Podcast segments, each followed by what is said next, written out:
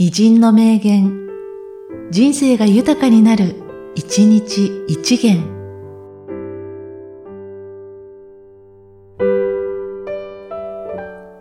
10月15日、渡辺正一。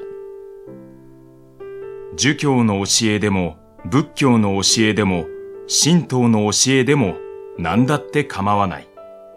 あらゆるものが磨き綱になるんだ。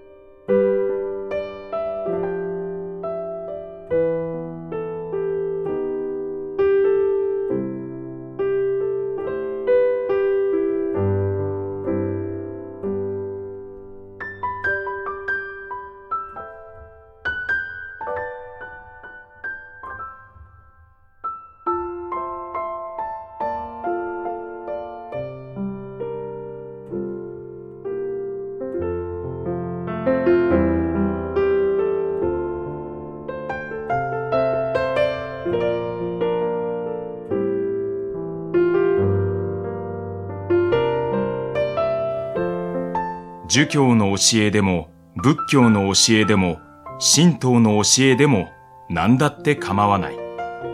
あらゆるものが磨き綱になるんだ。